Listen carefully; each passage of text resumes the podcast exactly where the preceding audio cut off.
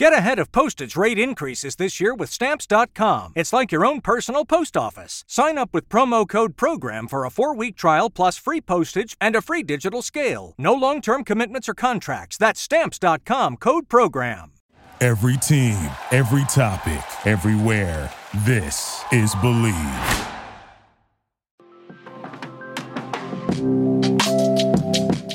Welcome to the podcast Three Sides with me. Erin McLeod, where we will talk about all things that fall under the umbrellas of high performance, passion, and equality. Hello, and welcome back to another episode of Three Sides with me. Uh, before we get started today, we have a really interesting episode. I mean, of course, I'm biased, but uh, we are diving more into social constructs and it's been really interesting because today I wanted to talk about the four waves of feminism. But the four waves of feminism have happened in the last century or so. And I had to get a little bit deeper into all the things that have been done because really the last century has been about undoing all of the prejudice and the discrimination that has been set up in the past. So stay tuned. But before that, just a, uh, a word from our sponsors. Football might be over for this season, but basketball is in full steam for both pro and college hoops. From all the latest odds, totals, player performance props to where the next fired coach is going to land, Bet Online is the number one spot for all your sports betting needs. Head over to the website or use your mobile devices to sign up today and receive your 50% welcome bonus on your first deposit. Just use our promo code BLEAV, capital B L E A V, to get started. And it's not just basketball. BetOnline is your source for hockey, boxing, and UFC odds. From sports right down to your favorite Vegas casino games, BetOnline is your number one online wagering destination. BetOnline, the fastest and easiest way to wager on all your favorite sports and play your favorite games. BetOnline, where the game starts. So, to recap our last episode, I talked a little bit about my dilemma with fighting for my worth as a female athlete and how social constructs really play a role in most of our lives without us even really knowing about it. I ended the episode talking about when men and women were hunter and gatherers and how that actually kind of created some sort of equality. Both roles were different, but both were very important, and both either the male or the female would live or move to be with their in laws. Um, but eventually, there was a greater emphasis on agriculture and, and, basically being in charge of your farm and your land. And with that, uh, men having greater strength, that was more important. They basically held the power and the autonomy that women had when they were hunters and gatherers, they kind of lost that. So they ended up living with their husbands. The farmland, everything, the power got passed down on the man's side, and that had a huge impact on women. But we'll dive a little bit more into that. I guess my question after reading all of this and researching more and more is what does true equality look like? And are we even close to being there? So, coincidentally, last episode I got into CBA collective bargaining agreements within the NWSL and how important it was. And there's two different ways to approach things kind of slow and steady, which I believe is a CBA approach, um, which is gaining traction and a lot of rights as far as medical coverage and housing and improved services and all these wonderful things. And then there's also the aggressive approach that the U.S. national team ha- has taken, and I truly admire um, using their platforms to really encourage uh, gender equity and gender equality. And literally, after I uh, put out the episode, uh, what was really incredible to me is on February 22nd, a Tuesday, a settlement was agreed to for the sum of $24 million between the U.S. Soccer Federation and the 28 members of the U.S. Women's National Soccer Team World Cup winners. This settlement was the equal pay lawsuit that we've seen in the press for years. Now, along with a sum of money, 22 million of which will go to the players, while the other 2 million will go to charities that benefit women and girls soccer programs and to help players with their post-retirement transitions. Along with this, the US Soccer Federation pledges to equalize pay for the men's and women's national teams. This is obviously huge. As a side note, none of the money, however, will be distributed until a new CBA is reached between the Federation and women's national team. The former CBA expired December 31st, which began in 2017, and I believe they are currently in negotiations, quote unquote, in good faith. Even though they haven't concluded the CBA, there are a few things they have already agreed to. Uh, the allocation system, which, for those of you who don't know, the U.S. Soccer Federation in order to help with funding for the NWSL and to keep it afloat, has been paying for the salaries of the U.S. national team members on each team. The U.S. national team has decided to end the allocation system. The budgets have been increased, and this kind of gives the players uh, more flexibility to fight for bigger salaries, to move more. Um, I think all in all, it's it's better for the league as a whole, and hopefully make it financially more competitive. But it still makes me wonder why did it take so long to get this gender equity deal wrapped up? As I mentioned, all modern societies have evolved out of agrarian societies. By agrarian, sounds like a word I've never used before, that's because it is. I mean the agricultural society, any community whose economy is based on producing and maintaining crops and farmland. In other words, before the Industrial Revolution, which was 1760 to 1840, the male endurance value and physical strength translated directly to political power. The fellas all fought in wars. They did the hunting. They helped build stuff, you know. They plowed fields, and I quote, precisely because they possessed a physical stamina to do so at a far greater degree than females, put them ahead. Now, there is a great article on slate.com called Why Did Almost All Societies Believe That Women Were Inferior to Men? This article was extremely interesting as it speaks to how, for a long time, human fertility was the be all and end all. Females were responsible for reproduction and couldn't afford to be taken away from that responsible for anything. I sometimes forget like how many evolutions, revolutions there's been in the medical industry. Pregnancy and childbirth were not that manageable, and women at a great rate would die during childbirth. And not only that, most babies actually didn't make it past their second year. So it was literally the woman's full time job, not only to stay alive during this process, but also keeping their babies alive. Not to mention, the disease was also rampant and they don't have the medication that we have now to fight these diseases. So it was just a harder time to survive. So the men had the role of social manager and physical power, and women had the home power childbearer responsibility.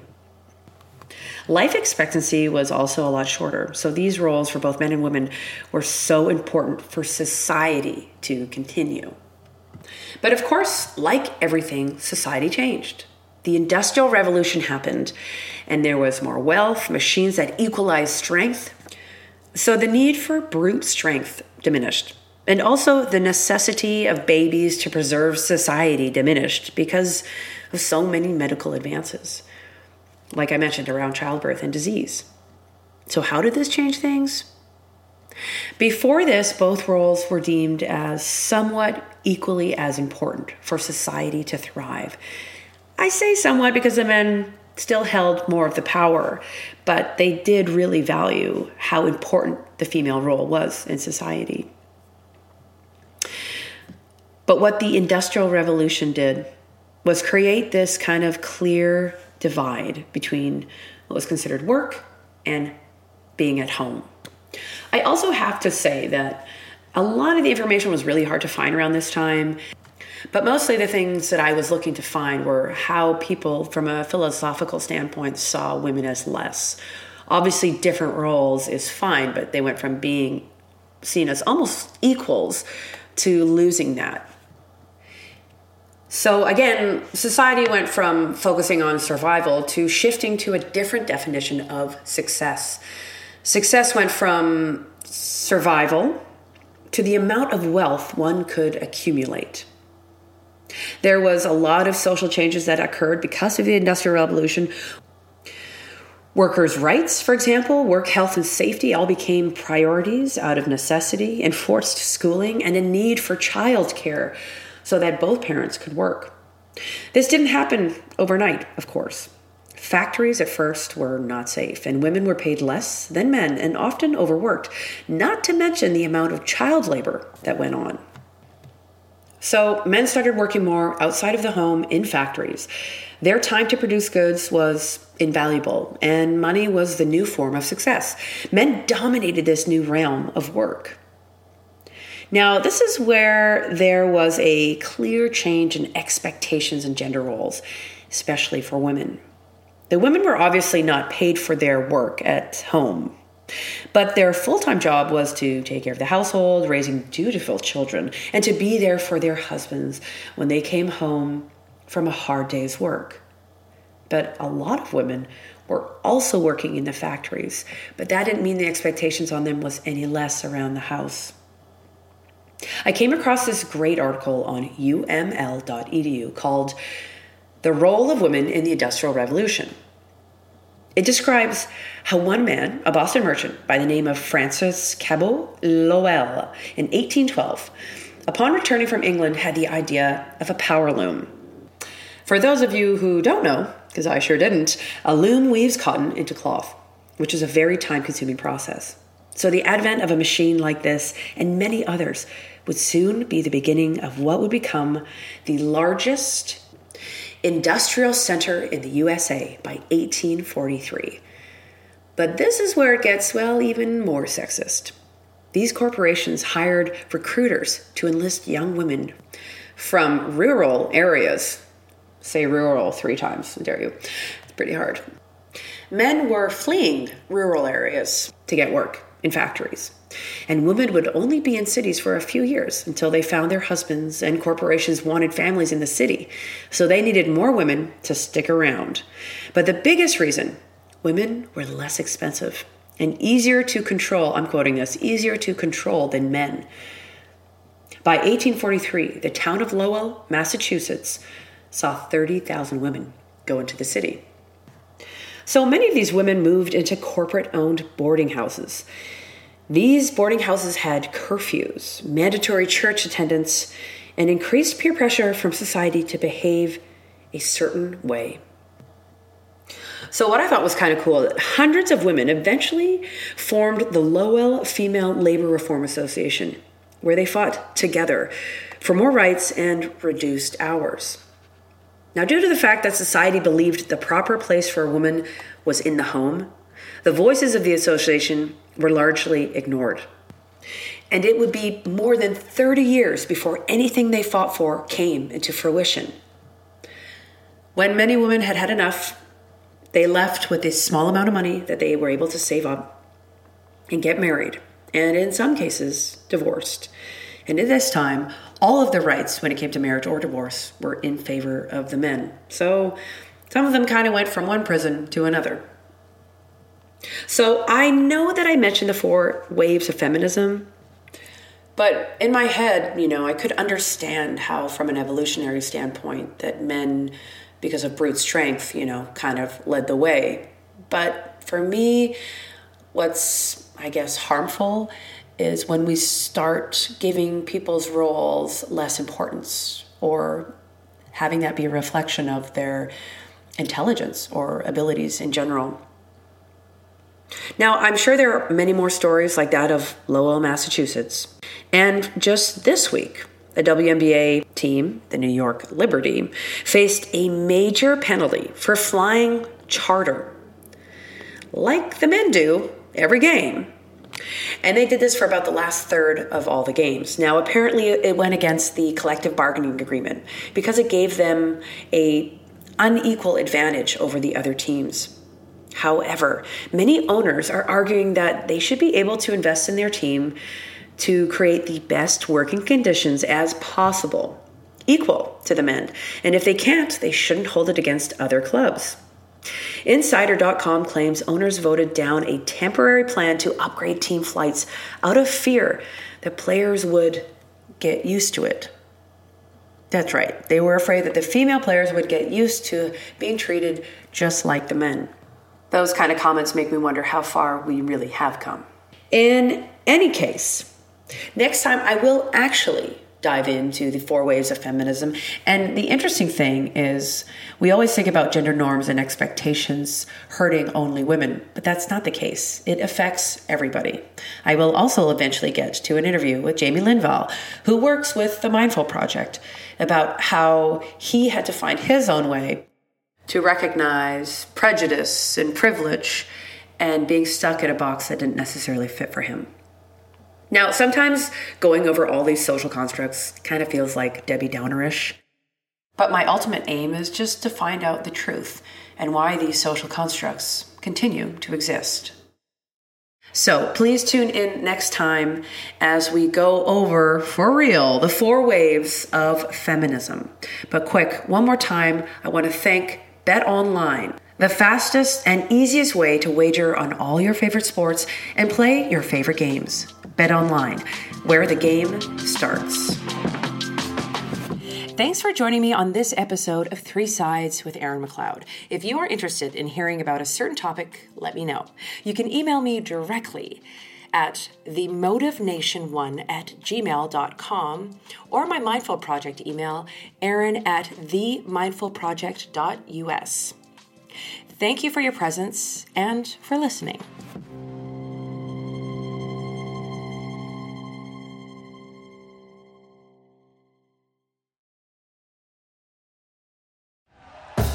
Thank you for listening to Bleav. You can show support to your host by subscribing to the show and giving us a five star rating on your preferred platform.